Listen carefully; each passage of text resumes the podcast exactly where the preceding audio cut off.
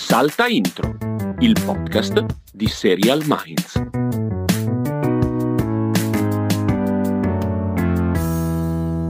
E a quanto pare, Castelli, siamo arrivati alla fine della terza stagione di Salta Intro. Grazie per averci ascoltati, ci risentiamo a settembre, tutti belli, riposati. È stato bellissimo.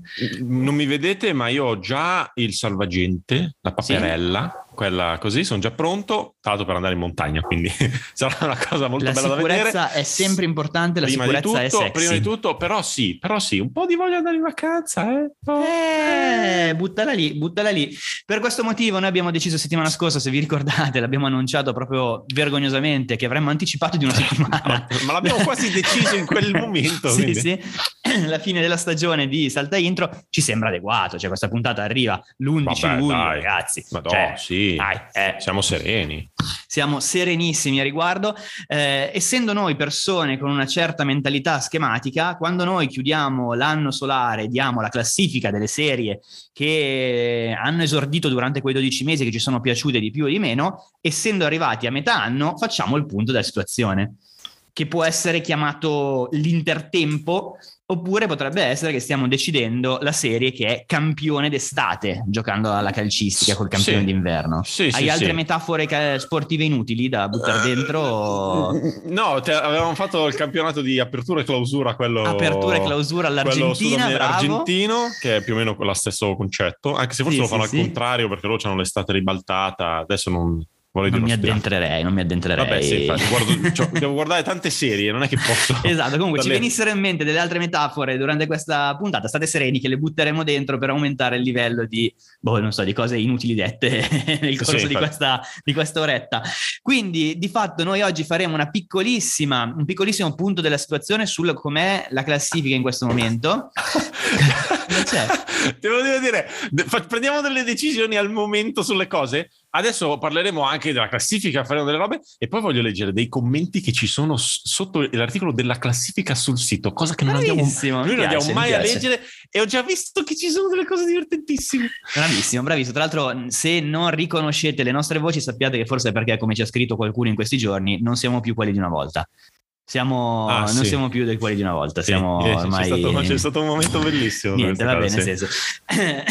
Lasciamo stare queste polemiche con i, con i nostri haters, che evidentemente anche Serial Minds ha degli hater adesso. Ma come mai? Ma Cosa sì, ma secondo me ce successo? l'avevamo anche prima, solo che i nostri hater si comportano bene, cioè quando Sì. diventano hater se ne vanno. Cioè non Sì. stanno lì a rompere le balle per tre Che anni. come Quindi dovrebbe se- succedere sempre una roba su sana, internet. sì, sì, È che è una roba sana. Se roba non ti piace più, te ne vai invece di Sì, stare sì, lì. sì, sì. Eh, per cui. Comunque, cioè, prima di vedere Castelli che agitava le, le braccia, appunto, nuotando nell'aria con quel salvagente che, Caso, ha, che ha la vita, eh, stavo dicendo che vorremmo fare oggi un piccolo punto della situazione. Di solito noi a dicembre facciamo la top 10 delle serie migliori, le 5 peggiori. Questa adesso faremo soltanto un, un passaggio veloce, anche perché poi c'è il rischio che magari tante sono le stesse che avremo a dicembre eh, e rischiamo di fare la eh. doppietta uguale. Per cui parleremo delle 5 migliori serie che sono uscite finora in questo 2022 sui nostri meravigliosi e piattissimi schermi. Eh, prima però, prima però, questa settimana comunque è successo qualcosa. Sì. È arrivata una serie che, diciamo, ha in qualche modo ha monopolizzato, ha monopolizzato le visioni appunto su quegli schermi di qui sopra. Ehm, è una serie che ovviamente è Stranger Things, non è che faccio la costruzione col, col climax, che poi mi ricordo di- del titolo che è, come dice Castelli, settimana scorsa abbiamo parlato di una serie eh, Sì. che era Maggie, senza Maggie. mai dire il titolo Maggie, perché siamo partiti, insomma, Diciamo è stato un piccolo inside joke, è stata una roba per cui speriamo che voi siete andati a guardare. Esatto, eh, sì, sì, così. sì. Quindi, vabbè, stavo dicendo Stranger Things, Stranger Sì. Things, fratelli Duffer, Millie Bobby Brown e i suoi amichetti. Eh, comunque sia, s- prima di iniziare stavo dando un'occhiata come sempre alle classifiche di Netflix eh, delle cose più viste, niente di, di cui parlare sinceramente, eh, se non il fatto che ovviamente la serie più vista al mondo in lingua inglese è eh, Stranger Things. La classifica si fermava al 3 luglio, Stranger Things gli ultimi due episodi sono usciti il, primi il primo luglio, quindi nell'arco di due soli giorni non solo ha preso la classifica, ma secondo i dati di Netflix ha totalizzato oltre 300 milioni di ore viste. Ho preso la calcolatrice, Castelli, ho fatto Eh? i conti, ho Ah, ma non era una diviso- roba del marketing di Netflix, l'hai fatto No, tu. l'ho fatto io, l'ho fatto io. Ah, L'ho fatto io. bene. Ho diviso il numero di ore per 24, quindi ho trovato i giorni. Ho- Sì. Poi i giorni, l'ho diviso per 365, ho trovato gli anni. Sì. E, ho, e ho scoperto che i 300 milioni di ore viste Sì. in due giorni di Netflix corrispondono a 34.000 anni. Eh. 34.000 anni fa, e qui ho davanti a me Wikipedia, eravamo nel Paleolitico superiore, per Sì. l'esattezza nel Vurmiano temperato, per Ok. essere più, più precisi nell'Aurignaziano, io pensavo, quando l'ho letto pensavo fosse, non so, un- una, una palude dell'Agropontino, tipo. Comunque Ok. vi interesserà sapere che in quel periodo c'era ancora l'uomo di Neanderthal, che sta- si stava avviando alla scomparsa, che sarebbe arrivata eh, 30.000 nel 30.000 avanti Cristo. La- un'altra, aggiungo anche un dettaglio molto buffo, è che proprio in quegli anni iniziava Grey's Anatomy. Proprio quegli anni iniziava Grey's Anatomy, sì. Sì, sì, sì, sì. Con, degli, uomini di Neanderthal Sì, sì, che sì, facevano e- e con- semplici operazioni con della Sì, sì, sì, sì. E con Sì, Ellen sì. Pompeo 35enne comunque. Certo, Sì, sì, sì, sì, assolutamente sì. sì. Tutto a inizio lì il, il wormhole temporale di, di Esatto. Grey's Anatomy. Comunque, Stranger Things, eh, ultimi due episodi ampiamente strombazzati con eh, grandissimo orgoglio da Netflix anche per la durata degli episodi stessi. Il primo cos'è? Un'ora e un quarto, il secondo è due ore e venti Sì, che è la durata di un film, ma a parte questo, eh, lasciamo da parte questo, questo dettaglietto. un film, Eh, anche, un film anche robusto. comunque. Sì, sì, sì, sì, Cioè, infatti, vabbè, i film di questo, di questo nostro presente, che ormai fanno a gara a durata con le serie Sì, TV, sì, per cui devono, si genere, però sì, è vero. Ti direi che sai, io ne ho parlato abbondantemente su Serial Minds. Se vuoi iniziare tu questo discorso, secondo me potrebbe essere interessante sentire la voce di un non allineato Dio Castelli, che, ripeto, non è più quello di una volta. No, e appunto c'è questo discorso qua che in realtà a me boh, interessa più degli altri, cioè il fatto che tu hai fatto una recensione su Serial Minds, poi abbiamo condiviso su Facebook, e naturalmente una recensione parzialmente o comunque diciamo negativa su Stranger Things attira gli insulti proprio come il miele con le api ed è una cosa che a me lascia sempre perplesso. Devo dire che quando eravamo giovani mh, la cosa mi toccava di più e tuttora mi tocca di più sugli articoli che ho scritti io. Ma, ma comunque, cioè, vedere le- alcuni- alcune argomentazioni mh, legate alla- al disaccordo con le nostre opinioni è che tu, noi, possi- noi potremmo scrivere una roba con le pernacchie, ma se è d'accordo con quello che un tizio vuole commentare, Beh, perché ne sappiamo, beh, perché abbiamo studiato, perché con dieci anni facciamo sta roba, perché sappiamo un po'. Nel momento in cui tu sei in disaccordo, tu puoi, cioè, quello che hai studiato, il tempo che hai passato, non conta più niente, sei un cialtrone maledetto, Sì, sì, sì, sì, sì. che tra l'altro parla male delle cose perché vuoi fare quello non allineato, che è una roba meravigliosa. La Sì. cosa vera è che la quarta stagione di Stranger Things, ragazzi, è sbrodolata, è lunga e ha alcune cose molto interessanti come la storia di Vecna, come viene fuori, chi è, eccetera, eccetera, accanto a robe di nessun interesse e nessuna importanza per la trama come tutta la roba in Russia come i mille viaggi in macchina che fanno, sono sempre in macchina per andare da qualche parte. Eh, poi ci sono alcune, cioè la scena di Eddie che suona eh, diventano robe iconiche perché loro sanno fare quel mestiere lì e nessuno glielo toglie i Duffer, cioè nessuno toglie il fatto che Stranger Things sia una cosa di livello alto in Ma generale. certo. Eh, però eh, quando c'è una serie alla quarta stagione, quella serie alla quarta stagione non può essere eh, messa in paragone con qualunque altra serie nuova che parte, non funziona così, va messa in paragone con quello che è stato prima. E quello che è stato prima di Stranger Things era migliore. Poi, voglio dire, si può essere in disaccordo naturalmente. Anche la terza stagione, tra l'altro, è stata così diversa dalla quarta, secondo me, che è facile che ci siano anche divergenze di opinione molto forti sulle, du- sulle due cose. Io ho preferito la terza, c'è gente che dice che la terza è stata la peggiore in assoluto, ma sono cose assolutamente legittime. Però, secondo me, si è proprio visto eh, la necessità quasi per i Duffer di riempire questo carrozzone di episodi molto lunghi per far fare la cosa che dicevi tu, per far fare le 34 milioni. Perché se tu fai due episodi finali da 45 50, l'uno esatto. e quello che dovevi raccontare ci stava alla grande. Cioè, io, Poi esatto. le, le ore sono 12 milioni, è questo il tema, è questo il tema. Eh... Sull'episodio finale da 2 ore e 20, io ho fatto caso un po' all'orologio, l'azione effettiva, scusate, l'azione effettiva eh, inizia dopo 50 minuti, che è un Sì, tempo sì. di preparazione che giudicheresti eccessivo per un film in cui tu non conosci i personaggi, Esatto. in cui devi introdurre i personaggi. In questo caso sappiamo tutto, tutto di questi qua, abbiamo 50 minuti di, di preparazione e poi 25 minuti di conclusioni, saluti per quella che è la penultima stagione di riconciliazioni sì, sì, e tutto. Quindi sono in totale 75 minuti, che è una cosa in- enorme, che cioè 75 minuti di prologo e conclusione. Non dico pleonastici, però comunque diciamo molto eccessivi. 75 minuti è una durata maggiore del 99% di tutti gli episodi canonici di una serie TV. E quello vero. è l'eccesso. Per Sì, quanto sì. riguarda tutte le storyline, appunto la Russia, i viaggi in macchina, io ho fatto la piccola, la piccola riflessione che mi è venuta è che eh, in- ovviamente questa sta- in questa stagione la parte più importante è scoprire che dietro a tutto il male che succede a Hawkins e in generale a questo punto sulla Terra c'è quello che è, tra virgolette, il gemello cattivo di, di Eleven. E questo ovviamente è una rivelazione fondamentale. È una rivelazione che non poteva essere tirata fuori in quattro minuti, doveva essere costruita comunque una certa lentezza. E a un certo punto hanno detto: Ok, ma mentre lì succede sta cosa, gli altri cosa fanno? esatto. ne mandiamo alcuni in Russia a fare delle cose di cui non ce ne frega niente perché sappiamo che si salveranno tutti, perché sono tutti quelli simpatici e li Sì. vogliamo anche alla fine. E gli altri, eh, li mandiamo in giro, li mandiamo in giro, per cui nel senso era, è stata bella, la parte migliore secondo me è stata quella, eh, al di là appunto della parte di Eleven che ovviamente ha un contenuto interessante, ma anche lì comunque tirata molto in lungo, però lo capisco perché non potevano tirare fuori la rivelazione che comunque No, svolta quello è vero. tutta E la serie. anche nella sua storia, comunque È dura puntate e puntate in cui sì. non è che succeda sempre cose nuove eh, in queste No, no, puntate. è sempre lei che forse ci arriva un po' più vicina e non ce la Eh, fa. Eh, esatto. aspettami vicino e non ce la Cioè. fa. Ok.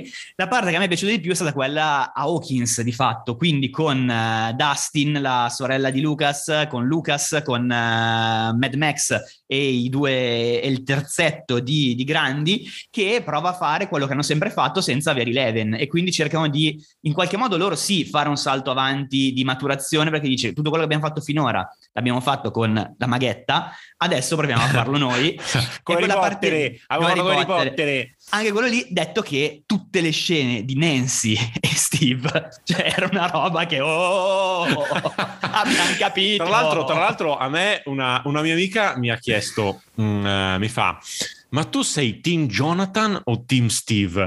E io le ho detto, ma chi diavolo essere chi diavolo può essere Team Jonathan? Esatto. Cioè, di solito quando c'è una ragazza contesa fra due, la cosa è tipo che uno è, che ne so, bello e stronzo e l'altro è un pochino più sfigatino ma simpaticone.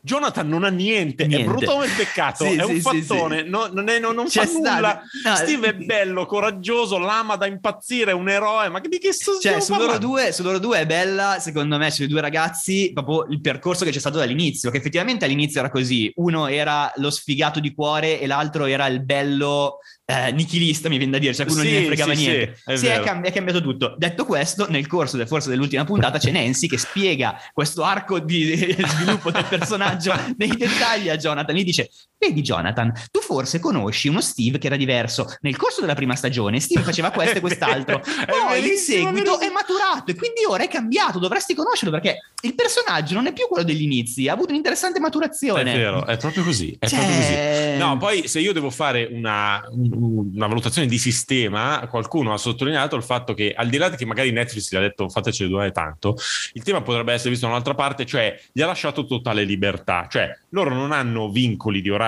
dati da un palinsesto, come è sempre stato peraltro, ma stavolta più che altre volte hanno detto ai Duffer fate il diavolo che vi pare perché ci va bene così e tanto se allunga se lo guardano e facciamo visualizzazioni. Benissimo.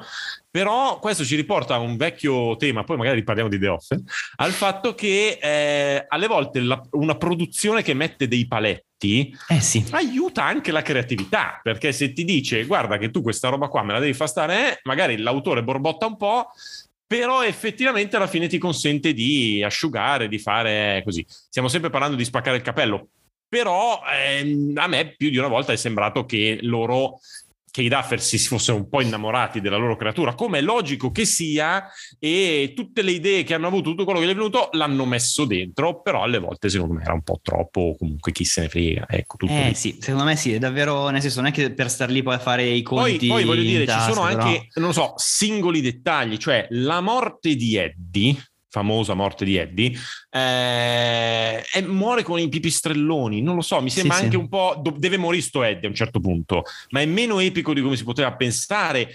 E poi, soprattutto, lui non ha nessun riscatto nei confronti della comunità, che continua a pensare che sia un bastardone. Per dire, il finale finale, dopo che loro vedono, è, è stata, è stata fatta notare questa cosa, che loro fanno quella specie, c'è il funerale, c'è il momento in cui sono nella scuola a fare le cose, è tutto un po' tarallucce e vino, poi escono e il mondo sta esplodendo. Sì. Cosa state facendo? Perché non state urlando e correndo in ogni dove? Quindi ci sono anche delle robe così che comunque creano un po' questa tensione su questa stagione che deve arrivare e che ha finito con l'influenzare molto quella, Eh, quella sì, passata. cioè, quella- senso, quella. la sensazione principale è stata proprio che, ok, questa è la stagione di transizione, punto. Ci sarà il finalone e quello lì sarà una roba grande con episodi, penso, di quattro ore proiettati nelle arene estive, però comunque sia questa qua è quella, cioè questa stagione aveva l'unico obiettivo di questa stagione era far vedere Vecne, far capire che è lui dietro a tutto. Sì, e va sì, bene. sì. È proprio una grandissima stagione preparatoria e si è avvertito, secondo me.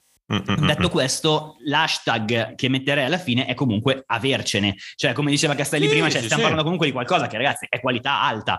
Appunto per quello, appunto perché l'abbiamo sempre amata, siamo fan, ci sembra, è sensato dire cosa non ha funzionato. E sì, cioè, tra, queste, tra le quattro stagioni la metterei, sì, tra quelle a, quella meno riuscita. No, ma poi infatti, tra l'altro, cioè, da una... mh, nel senso, io sono per stare un po' in mezzo perché c'è chi dice la meglio stagione, e dico no, Ma ragazzi, no, guarda, dai, guardiamo su. bene. Però poi c'è anche chi scrive una porcheria no, inguardabile. esatto. Eh, Madonna, Sì, sì, solo sì. perché ti ha dato Eddie questa roba dovrebbe essere salvata solo per quello. Eh, cioè, come al solito, io non sono per gli estremismi, io sono un democristiano. Esatto, esatto. Salta intro un podcast democristiano. Potrebbe Vabbè. essere questo il, il refrain della nuova stagione. Tipo striscia la Ah, notizia, pensavo facciamo la voce dell'indigenza. E stavo per dirti, sei sicuro di voler lasciare un'ultima puntata per due mesi che si no, chiama? no, no, questa puntata è chiaramente tipo la classifica di metà anno, qualcosa Ah, così, bene, quelle robe un po' a tira click. eh. Va bene, facile, facile. Allora, giusto che visto che click dobbiamo attirarli, dobbiamo anche dare del contenuto in quel senso. Sì. Io direi però facciamo quello che facciamo normalmente, ovvero diciamo cosa c'è che sta arrivando questa settimana di particolarmente succoso, Sì, andando soltanto su- proprio sulle parti veramente succose, quindi non la Sì. solita panoramica di 10 serie di cui 8 Tre, tre, ne abbiamo tre, ne abbiamo tre. ne abbiamo tre. Vai tu, vai tu, abbiamo, vai tre. tu. Abbiamo tre. Oggi, 11 luglio, che state ascoltando questo podcast, arriva l'ultimissima parte di Better Call Saul. Poi non ce n'è più, poi non ce n'è più. Ci faremo un appunto per riparlarne con il nuovo podcast. Sicuramente arriverà una recensione, che poi l'ultima parte non so quanti episodi sono, quindi potrebbe finire a inizio settembre, effettivamente. Eh, quindi Better Call Saul da vedere. E un altro ritorno molto atteso, per quanto meno straziante, perché non è la fine, è quello di What We Do in the Shadows, che arriva il 12 di luglio eh, su FX, sempre questo. Poi in realtà l'arrivo italiano sono sempre un po' mh, dubbioso, lì bisogna vedere. Sì, però, due arriva- grandi ritorni sì, sì, sì, pienamente estivi, pienamente estivi. E l'u- l'unica serie nuova, nuova, nuova che mi sento di citare è il 14 luglio. Credo sia il 14 luglio, anche se l'ho scritto nella nostra appunti tra l'11 e il 12, perché sono un ribelle. Ah no, ecco sì, No, l'ho 14 spostato luglio. io, l'ho spostato io. Allora l'hai spostato tu, eh, allora non, non sono- sei tu ribelle e io Eh, ho difficoltà, eh, che è Resident Evil. Ne avevamo già accennato, la serie tratta dalla fortunatissima saga di videogiochi che poi era diventata una saga di sette film complessivamente perdibili, eh, però fanno una, una serie ambientata nel 2036, 14 anni dopo che il famoso virus della Umbrella, non Academy, ma Umbrella, quella di Resident Evil, eh, ha eh, causato un'apocalisse zombie. Naturalmente la serie di Resident Evil arriva quando tra l'uscita del primo gioco e questa serie di zombie in tv ne abbiamo visti talmente Eh. tanti Eh, che un po' d'ansiella comunque mi Eh. rimane. Comunque un po' mi rimane. Sì, sì, diciamo che l'epoca degli zombie sembra un po' finita, un po' come l'Arzignano, quell'epoca storica di cui abbiamo parlato prima, non esatto, mi ricordo esatto, come sì. si chiamasse, Aurizignano, vabbè, quello che era. Comunque sia, arriviamo a quello che è il cuore di questa puntata, ovvero questa mini classifica. Eh, è giusto dire, secondo me, per eh, rispettare il format di fine anno, che in questo momento la serie per noi più brutta eh, partita quest'anno è la bellissima Palpito, Ah, sì. È rimasta palpito, nel senso che è quella, ricordate, quella in cui c'è una tizia che muore, le prendono dei trafficanti di organi, le prendono il cuore, lo mettono nel corpo di una, della moglie di una, di una riccona, che a sua volta poi si innamora del marito di quella que- dell'espiantata.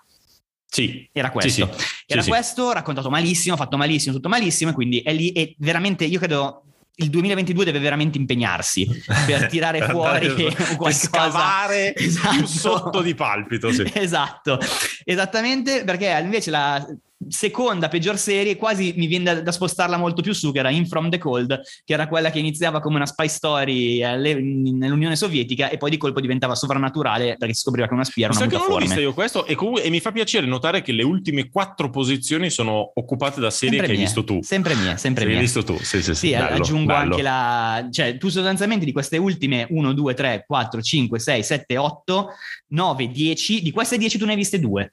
Dimmi tu se è questa, è questa la giustizia. Allora, perché a te piace andare a scavare, perché Sì, sì, tu hai un segreto piacere nel vedere un pilot in cui poi è legittimo non guardare altro. Esattamente. Mentre se guardi un esattamente. pilot che poi dici, Poi dico, eh, questa la magari dovrei devo guardare guardare anche la tutta. seconda, anche la terza. E invece Eh, no, queste qua esatto. sono talmente palesi. Però devo dire che sono anche molto soddisfatto di me stesso perché nel- eh, andando invece nella parte alta della classifica, oh, le ho viste praticamente tutte, eh, i pilot. Però le ho viste praticamente tutti, eh. Io, io- io so già che questa roba nel 2025 sarà, oh, l'ho visto praticamente tutti, è i trailer. Esatto, mi fa piacere che tu punti al 2025 e non a metà anno del 2023, lo trovo molto Ma sono un ottimista, cosa nei vuoi fare? confronti. Comunque sia, no, partirei proprio dal fatto dalla quinta posizione. Abbiamo fatto qualche piccolo cambiamento in classifica perché come sapete noi buttiamo dentro le serie in questa classifica che si aggiorna, poi le lasciamo lì dicendo sì sì sì, ma poi quella che adesso nel frattempo è scivolata al 98 posto, poi magari la mettiamo sul podio. E di solito più o meno funziona così, è successo in maniera meno estrema eh, proprio in questi giorni quando abbiamo fatto un po' di sistemazioni nei piani alti della classifica e in particolare con eh, The Offer. The Offer che io direi essere la serie su cui non avevamo beccato per niente in- in- i nostri ottavi sensi di ragno non hanno per niente funzionato in questo caso dal trailer e dalle descrizioni ci sembrava una serie diciamo così superflua a dir tanto e invece no, cioè io ho visto ieri sera il primo episodio di The Offer, è veramente bella. The Offer vi ricordo che è su Paramount Plus, quindi arriva per tutti a settembre quando arriverà Paramount Plus e quando scopriremo quanto costa Paramount Plus. Sì, è anche il giorno preciso perché non credo ci E sia. anche il giorno preciso, esattamente. È la storia, cioè si può dire proprio facile facile, è fondamentalmente il dietro le quinte della lavorazione e produzione del padrino, dove The Offer è appunto la famosa offerta che non può essere rifiutata. Eh, è fatta molto bene, non so, nel senso, eh, sì sì, la- questo è il momento in cui è il mio, il mio titolino di critica argomentata, è fatta Certo, molto certo, bene. certo. Allora, devo- eh, io direi che il pregio maggiore, oltre ad avere un cast eh, giusto, senza ecce- che non eccede mai, che non è eccezionale, non ci sono nomi giganti in questo cast, però sono tutti scelti molto bene. E nota di merito, io continuo a dire Juno Temple, che fa esattamente la stessa parte che faceva in Ted Lasso, ma Sì. la fa benissimo. Cioè, Eh quella no, è parte il lì suo. è arrivata veramente. Eh, ma ormai è una specie di caratterista e fa Sì, quella roba lì. Sì, cioè, sì, quella, La, la biondina che dice, ah, questa qui è chissà, non è proprio da, da stereotipo del ruolo della bionda anni 60, chi- è quella che non riesce mai, magari a fare niente, invece è quella più sveglia di tutte che, Sì. restando un passo indietro, incanala tutti i destini dei personaggi. Vabbè, solita divagazione che interrompe il flusso del discorso, che è un tipico del nostro salta intro. Ah, vabbè, sì, no, ok. no, perché vedi, stiamo iniziando a raccontare, poi di colpo arrivo su Juno Temple. Su Juno No, Temple. dicevo, la, la cosa che a me ha colpito di più e che all'inizio mi stava facendo un po' storcere il naso è la velocità degli eventi che c'è in Mm. The Offer. Nel primo episodio, proprio nei primissimi minuti, eh, sembra di essere davanti a una favoletta, fondamentalmente, perché tutti gli ostacoli che vengono messi sul percorso vengono risolti nel giro di mezzo istante. Per dire, uno dei protagonisti lavora in un'azienda come programmatore, passano tre minuti incontra due persone e di colpo ha già venduto a CBS una serie che diventerà una hit. Mario Puzzo, autore del Padrino, è fuori da una libreria in cui nessuno è andato a chiedere di firmare il suo ultimo libro, passano due minuti, la gente gli dice forse dovete scrivere di mafia, stacco, ha già in testa tutta la storia del Padrino. Mi sembrava un po' troppo semplice.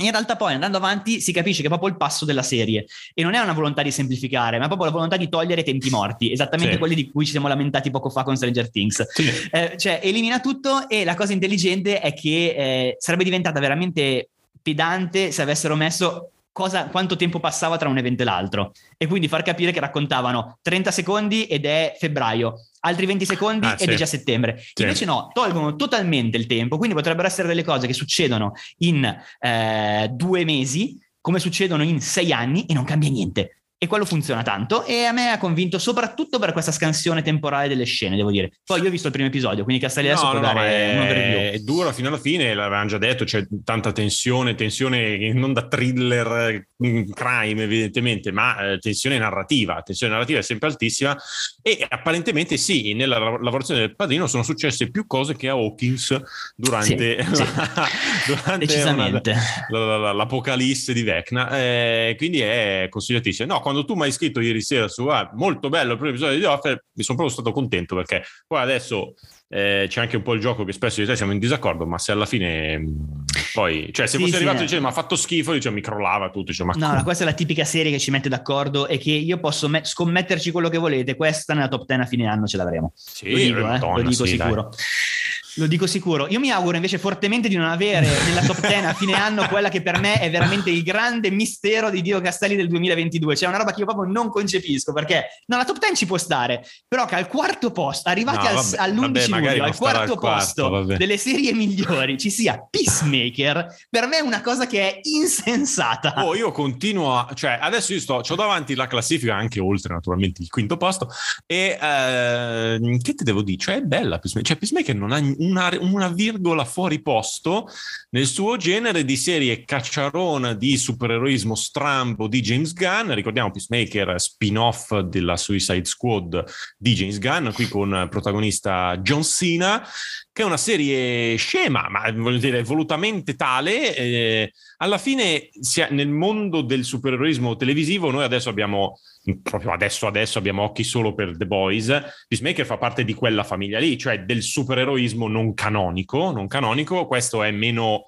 ehm, un po' meno volgare splatter e, e mega esagerato e sicuramente inferiore a The Boys però tra le serie nuove di quest'anno per me è una roba Ecco. che mi ha divertito dall'inizio alla fine cioè mi è proprio divertito È quindi- esattamente questa disamina nell'appartenenza al genere che a me fa dire e quindi cioè è una serie che appartiene al sottogenere di un genere Vabbè, e non è non neanche la cosa più bella Ma non E vuol dire al al, numero tre, al numero 3 abbiamo Slow Horses che è una serie di spionaggio con non tantissime divagazioni rispetto alla- No, allo no, spionaggio certo. normale. Quindi ti dico, è una serie di, tra l'altro di genere, non- cioè di, un, di so- un di del sottogenere, di genere, sottogenere, un sì. sottogenere che però nel suo sottogenere lo fa proprio bene e quindi secondo me eh, ci sta che stia in alto poi che da qui alla fine sia quarta vabbè vediamo vediamo Eh, Anche però- perché diciamo che noi abbiamo messo al sesto posto una serie che comunque ci è piaciuta, e anche di questo ho visto il primo episodio nei giorni scorsi, sono molto orgoglioso, ce l'ho fatta, Sì. che comunque è Winning Time, la serie sui Lakers,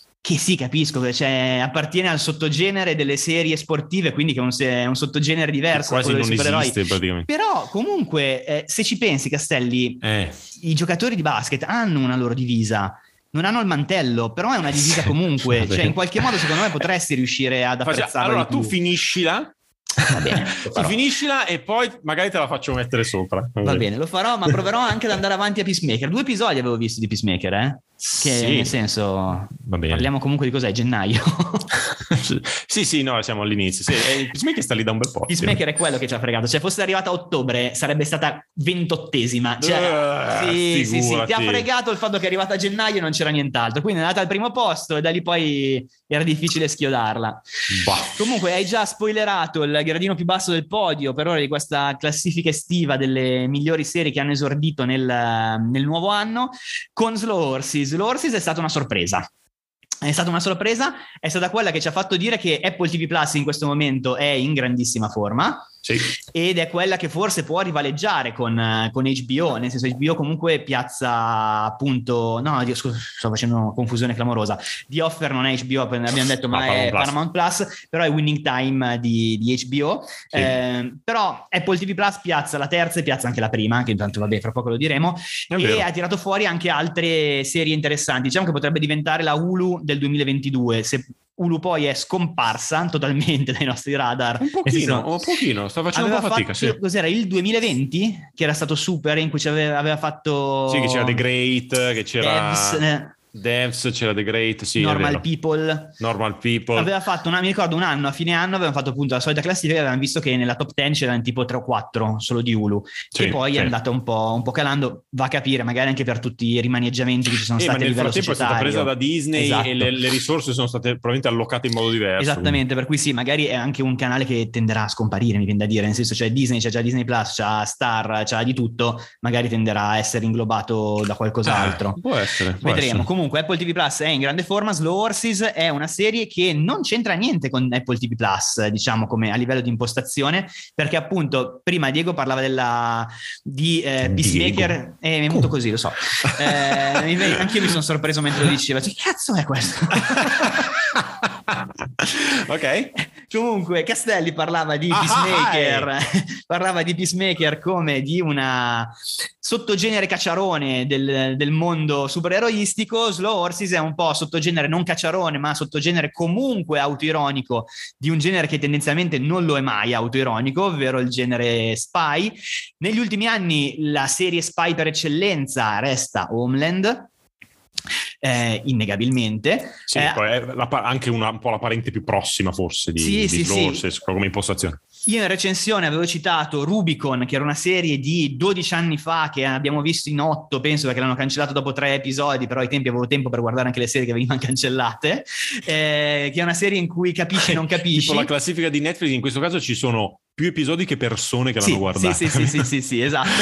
Però, oh, Slow Horses, eh, vorrei usare una tagline che non ho mai usato in, questi, in, questi, in quest'anno. Oh, è proprio bella. Ah, certo. è proprio bella la storia di queste spie cadute in, in disgrazia perché hanno fatto delle cappelle gigantesche nella loro carriera, vengono messe in questa sorta di sede distaccata dei servizi segreti britannici e come raccontano sempre le storie di questo tipo, si ritrovano poi di colpo a dover fare i conti con eh, il tornare sul campo di nuovo per affrontare un problema che i titolari dei servizi segreti, diciamo così, non riescono a, a smazzarsi e quindi entrano in campo le riserve o i cavalli lenti, come vengono definiti i I ronzini. ronzini, i Come ronzini. vengono definiti in questo caso? C'è un eh, oddio, come si chiama lui? Come si chiama Castelli? Veloce, veloce, come si Gary chiama Oldman. lui? Gary Oldman. C'è un Gary Oldman eh, gigantesco che gigioneggia tantissimo nella parte di un capo del capo di questi ronzini che è sempre mezzo sbronzo, con i calzini bucati, che dorme in ufficio, con un passato che l'ha fatto deragliare da quella che era la sua vita, perché ha fatto evidentemente degli errori molto grossi di cui ha comunque un senso di colpa che si porta dietro, e poi tutta una serie di personaggi laterali comunque fatti bene che non starò qui ad elencare perché non ricordo più. Vabbè, poi diventa Comunque lunga, sia. ovviamente. La cosa bella è che Slow Horses è andata, quando è che era? Aprile, grosso modo? Sì, una roba del genere. Potrei Eh, cliccare e vedere quando abbiamo scritto il pilot a Esatto. questo punto. Ti direi di sì, mi sa che era quando c'avevo il Covid. Era del 5 genere. aprile. 5 aprile, esatto. 5 era- aprile la scrittura del coso e quindi a immagino che sia col stata Covid. dal Ehm, 31 marzo, guarda. Perfetto, e in coda all'ultimo episodio c'era già l'annuncio della seconda stagione che hanno già girato insieme alla prima e che quindi arriverà. E Slow Horses, adesso al di là del fatto che magari diventerà una serie costosa, comunque Gary Oldman non penso via con poco, è una serie che, essendo anche basata su una serie di libri, potrebbe diventare comunque un qualcosa di costante per Apple TV. Potrebbe diventare la prima serie pseudo generalista, mi viene da dire, nel senso di qualcosa che può tornare con personaggi serializzati, che è una cosa che Apple TV Plus, mh, vorrei dire stupidate, ma non ha comunque perché No, è più legata a uno sviluppo sempre orizzontale, ma orizzontalone proprio, che travalica le stagioni. Sto sbagliando? Mm, sì, no, più che altro li- mm, non lo so, c'è l'impressione che spesso e volentieri citiamo le nuove serie di Apple TV Plus perché sono belle e poi ancora, ma la piattaforma è anche relativamente giovane, non, Sì. è ancora, non è ancora riuscita a stabilire una sua storia, diciamo, sul, sul medio-lungo periodo ed effettivamente Slow Horses può essere magari una serie meno evento costante, ma più... Beh, ogni anno però c'è Slow Horses, cioè mm, Sì. una, una cosa di questo tipo qua. Esatto, anche perché comunque ricordiamoci che Ted Lasso torna con l'ultima stagione. Ted Lasso, eh, eh, mh, hanno detto che stanno scrivendo la, la, la, la prossima stagione come se fosse l'ultima. Poi, Eh. sai, queste sono parole sibilline. Ah sì, avevano detto qualche settimana fa che Sì, sì, sono sarebbe anche giusto che fosse l'ultima, forse. Sì, Sarebbe... forse sì, per finire quello- in gloria e non rischiare niente. Sì. Perché quello zuccheroso lì prima o poi ti scappa di mano, eh. Eh, prima o poi lo perdi poi, il sì, controllo di prima- eh, melassina. Sì, sì, sono lì che tengono proprio le redini di, di, di sto cavallo puccioso. Sì. Dico, meno, meno! Eh, Esatto. però prima o poi, prima o poi spacca tutto, sì. sì, sì, sì, sì. Dopo il salto dello squalo, il salto della melassa, probabilmente. Esatto, esatto. E poi al secondo posto abbiamo la serie, la serie indie, la serie di noi fighetti che non siamo più quelli di una volta e che ci teniamo a differenziarci, giusto? Sì, grazie Marco. eh, volevo dire... Questa te l'hai scritta, Castelli. So minuti. che se l'è scritta. Ma io dicevo, scritta. quando che smetti di parlare di Slow Horses che posso fare sta roba? Allora, al secondo posto c'è ancora This is Going to Hurt, Sì. che è una di quelle serie che a noi mettono in difficoltà perché eh, a me è piaciuta tantissimo, ma in Italia non arriva sulle piattaforme, non c'è, non la vede nessuno e E lasciarla come, così come hai in alto- vederla quindi? No, per il lavoro me l'ha mandato Ah, per il lavoro. No, io l'ho vista perché sono andato in Inghilterra. Ah, benissimo. E, e quindi è una di quelle situazioni che dico lasciare così in alto, proprio una questione di, diciamo, di politiche di marketing, eh? Eh, lasciare così in alto una cosa che poi pochi hanno visto e mi lascia sempre un po' perplesso. Re- resta il fatto che questa serie medical eh, con protagonista un, eh, appunto, un ginecologo, no un ginecologo, sì, insomma un ostetrico, un medico, sto dicendo delle Ostetrico, cose... ostetrico. Eh, E però... Allora, non lo so, perché poi dici delle Non, robe entra- non mi entrare in quel campo, non entrare in poi quel invece si campo. incazzano. Vai, vai avanti, Vabbè, vai avanti. eh, lavora nel- nell'ambito Fa neonatale. nascere bambini. Fa nascere bambini e si occupa di risolvere problemi con i bambini, ehm, che è una serie che ha messo una luce strana, molto strana sul genere medical, una luce molto realistica, molto poco accondiscendente, lontanissimissimissima dalla patinatura del, del Grey's Anatomy, eh, ma anche lontana, se vuoi, dal Dottor House che sembrava era un po' più cupo, ma alla fine era una detection. Questa è proprio la vita in corsia. Sì, mi in un viene da modo- dire che è quello che poteva essere Iara ai tempi, al netto di produzioni, budget, Sì, sì, sì, no, spettacolarità diversa, cioè però l'impressione, però anche lì, anche IAR credo che fin da subito, però forse sto ragionando col senno di poi, fin da subito era una serie troppo svelta, cioè questo pronto soccorso così agitato, se vi è mai capitato di andare in un pronto No. soccorso, non si trova No. mai così, se non in casi veramente eccezionali e in IAR era tutte le settimane. E in Eh, quei di- casi eccezionali tu sei lì perché ti sei vagamente lussato una spalla Esatto, e quindi sai che dovrai 75 camp- campeggiare. Esatto, invece This is Going to Hurt, magari anche questo è assolutamente finta come cosa, però ti lascia l'impressione di stare vedendo una cosa effettivamente realistica. Ricordiamo, tratta, non ricordo più il nome del tizio, ma non importa. Tratta No, da infatti. un romanzo che in realtà è un mezzo diario del protagonista, appunto, che aveva fatto un po' di un certo percorso di medicina in quella, in quella zona lì. E, oh, ragazzi, funziona dall'inizio alla fine. C'è una serie che ti, però ti prende lo stomaco, secondo me, Esatto. da tanti punti di vista.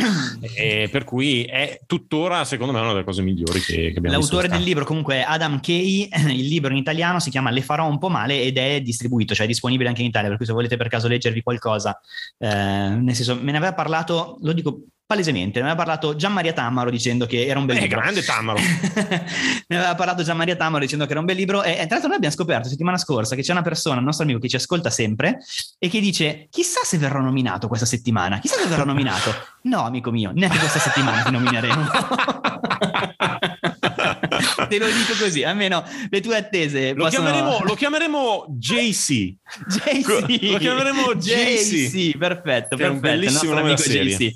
Molto bello, molto bello. Io ti lascerei la palla anche per quella che è la serie che in questo momento è in testa, perché io di questo ho visto tipo 3-4 puntate, sono straconvinto che sia giusto che sia lì in testa, però non sono in grado di fare un discorso compiuto, No, diciamo. Stiamo parlando di Severance Scissione, anche questa di Apple TV Plus.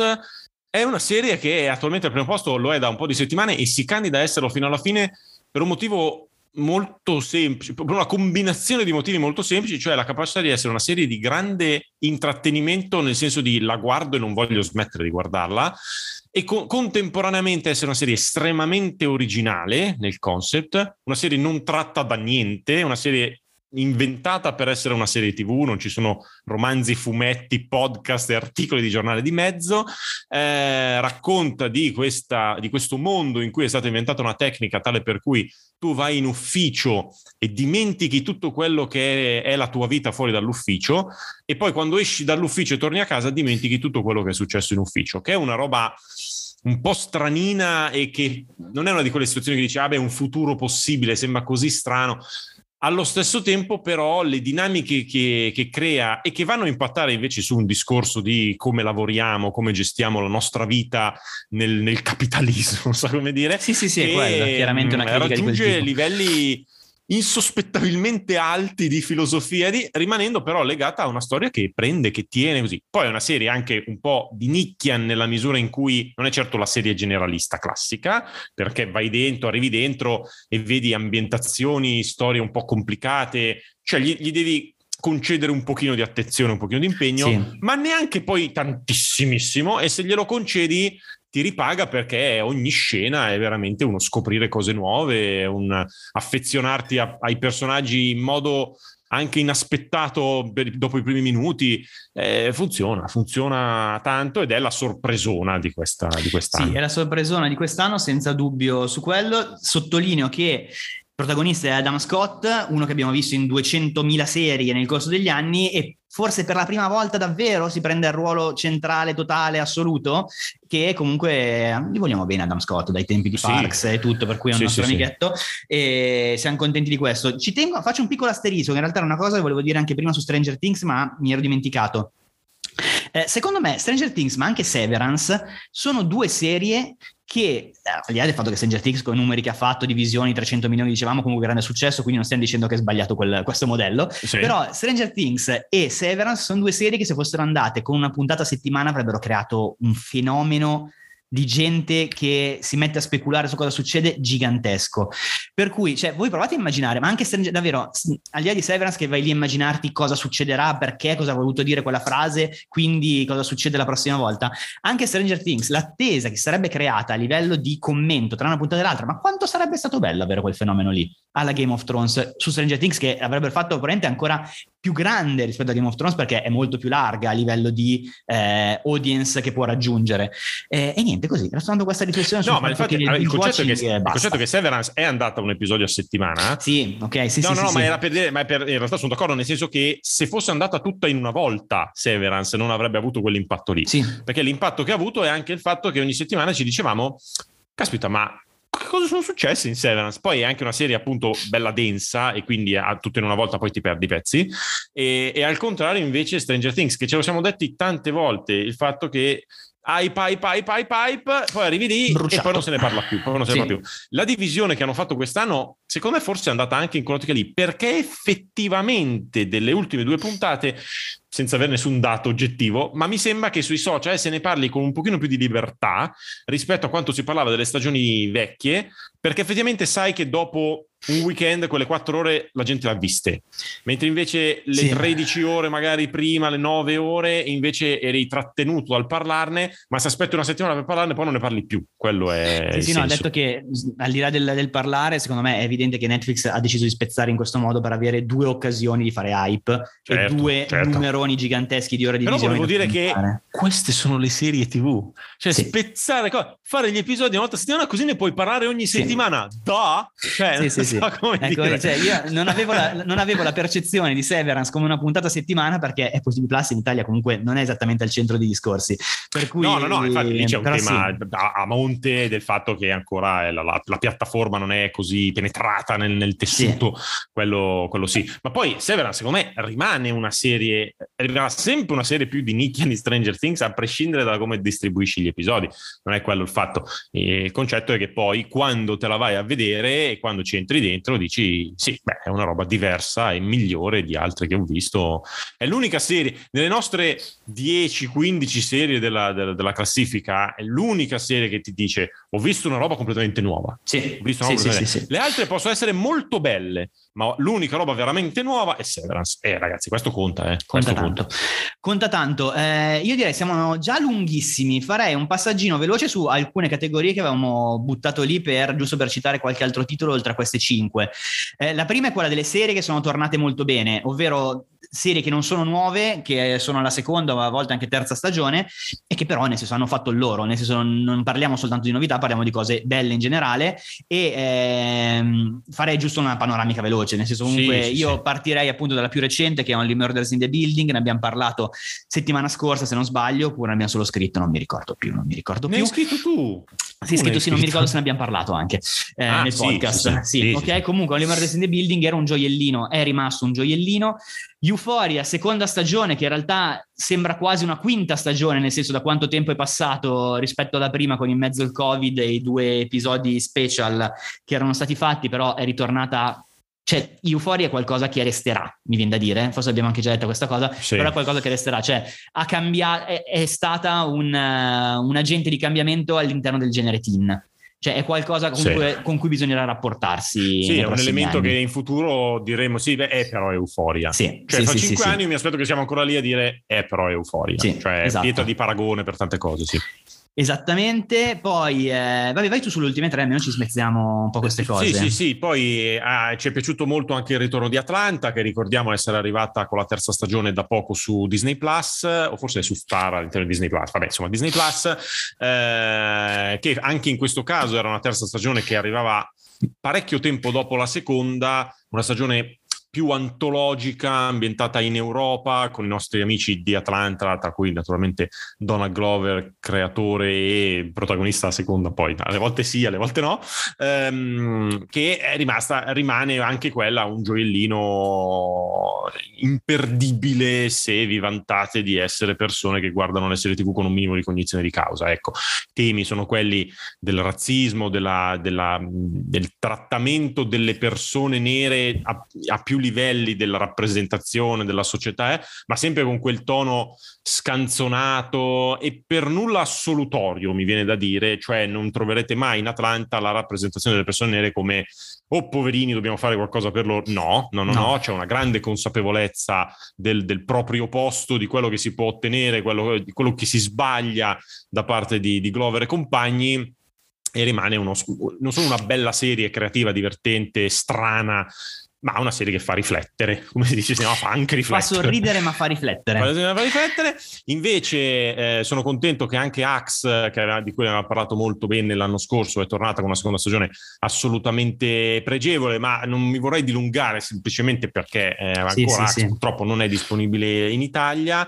E, e, poi chiudiamo con The Boys. Ecco, The Boys, che è arrivata alla terza e non alla quarta, va bene, però quest'anno, al di là che ci sono divergenze di opinioni anche qui e ci mancherebbe altro, sta facendo quello che Stranger Things non è, non è riuscito a fare, cioè l'hype pazzesco e però oh, vediamo The Boys ci piace The Boys. Sì. poi puntata più puntata meno eh, però è, è, tuttora una cosa che io aspetto proprio il momento della Forse settimana che esce The Boys. anche perché passa una settimana tra una puntata e l'altra quindi non vedi due epis- tre episodi un po' mollacchi uno dopo l'altro e quindi se per caso se anche fossero mollacchi in qualche modo comunque li hai diluiti. Sì, la butto lì, la butto lì amici del binge watching. durano comunque di meno. Sì, sì. no però comunque in The Boys c'è, per quanto la storia poi, ragazzi, sia quella lì, gira che ti rigira, c'è un lander, il Superman sì, cattivo. siamo persone batterlo. semplici, vediamo una testa che esplode e siamo contenti. Sì, no, beh, c'è, c'è, quell'elemento lì, ma poi hai comunque l'impressione che succedano più cose e che... E poi la gestione da, da serie appunto settimanale fa sì che praticamente tutti gli episodi finiscono con un bel cliffhangerone. Cioè, nella percezione delle persone, queste cose fanno. Queste Madonna, cose fanno. fanno. E quindi The Boys eh, ce la vediamo con grande gusto. Poi è chiaro che c'è anche un elemento appunto di gusto personale, per cui mi può piacere di più la serie di supereroi bastardi che fanno esplodere la gente che l'ennesimo teen drama. Questo, vabbè, eh, ragazzi, ho 40 anni, sul pelato. Eh, però mi sembra comunque che abbiamo, stiano riuscendo a mantenere un livello molto alto. Eh, già rinnovato, tra l'altro, per la quarta. Mi è piaciuto stagione. molto il link. Ho 40 40 anni mi piacciono i supereroi, questo l'ho, l'ho apprezzato molto, mi sembra perfettamente logico.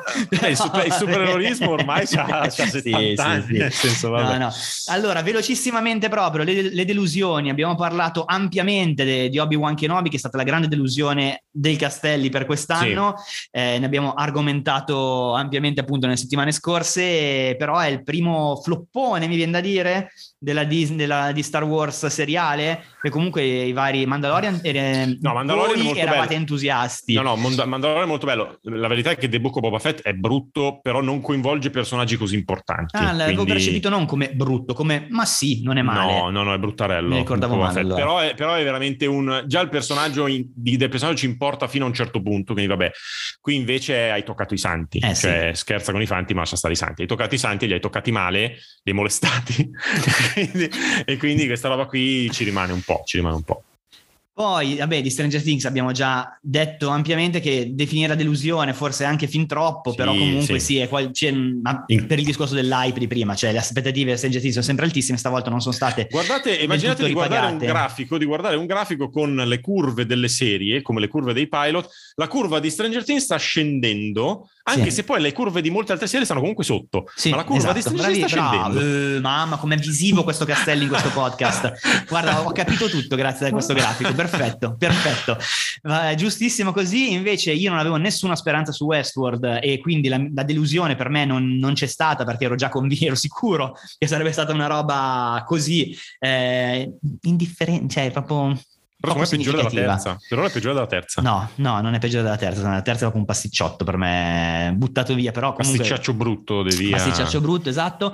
Poi Castelli ha inserito Race by Wolves, che comunque nel senso è una cosa che penso solo te avesse interessato No, l'anno la, precedente. no, la verità è che nel- nel- un po' nel mondo della fantascienza eh, la prima stagione mi è piaciuta veramente tanto e poi si sono persi via completamente con la seconda stagione, meno misteriosa, meno più pacchiana anche dal punto di vista degli effetti speciali, con questi serpentoni fatti in una CGI che sembrava Xina.